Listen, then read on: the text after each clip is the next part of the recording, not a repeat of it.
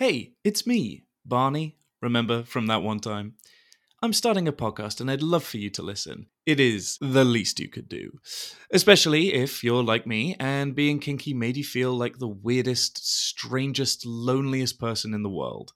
It's called The Big Top, and each week I'm going to be discussing a particular topic to do with fetish and kink. I'm going to be discussing my own bizarre kinks and journey of self discovery, as well as talking with guests about theirs and covering issues within the kink community.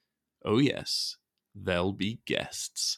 Wonderful, beautiful, charming, horny guests, furiously trying to upstage me on my own podcast with mild to moderate success. When I'm not busy rudely interrupting my guests, we'll take the time to cover some heavier material and share our experiences. So catch the big top on Spotify, Apple Podcasts, or wherever you like to listen. In fact, it would be pretty rude of you not to, and I will take it personally.